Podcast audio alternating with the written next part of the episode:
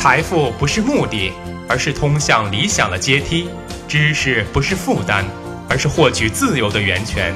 财富知识可以简单说，让我们一起收听《宣讲财富》。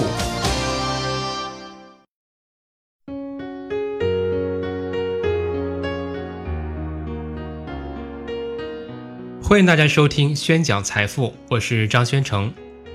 李嘉诚曾经说过一段很经典的话：“当你放下面子赚钱的时候，说明你已经懂事了；当你用钱赚回面子的时候，说明你已经成功了；当你能用面子赚钱的时候，说明你已经是人物了。”这段话告诉我们，生活是很现实的，只有先解决了生存所需的衣食住行的需求时，才有能力去实现自尊的需求。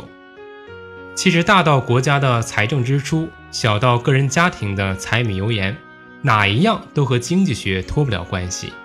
即使是淡泊名利的道家代表人物庄子，不也曾向监和侯借过米吗？何况是生活在物质极大丰富、竞争极其激烈的现代社会的我们呢？不要等到有一天，我们也迫于生计的向人张口借米的时候，才知道学习经济学的重要性。也不要发什么类似啊。我这么辛辛苦苦的工作，为什么只能勉强维持生计？更不要说如果自己是王思聪，摊上个首富爸爸该多好多好。即使假设如果你是王思聪的话，你就不要学习经济学了吗？你爸爸真给了你五个亿，你是否能够成功赚到钱？而王思聪真的赚到了。王思聪的公司普思投资在过去的六年里投资的二十个公司中，已经有五家公司成功上市了。按照市值比例计算，已经超过了四十亿。如果把这些成功的投资单纯的归结为王思聪有个首富爸爸，恐怕有些牵强。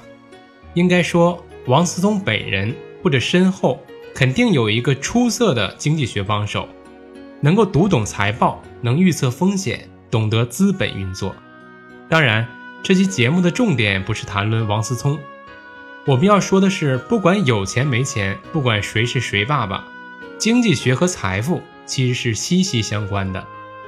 虽然不能说学习经济学就能成功致富，但是熟悉经济学绝对是你成功致富的必要条件和最基本的条件。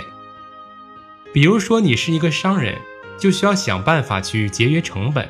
最大限度地赚取利润。如果你是一位消费者，就要想办法用最少的钱买到更多的商品或者服务。如果你是身居要职的政府官员，就要掌握市场的供需关系和经济的趋势走向。如果你是职场拼搏的精英，也要懂得精于算计才是你游刃职场的必奉原则。所以，学习经济学对于我们每个人来说，就像推开了一扇窗。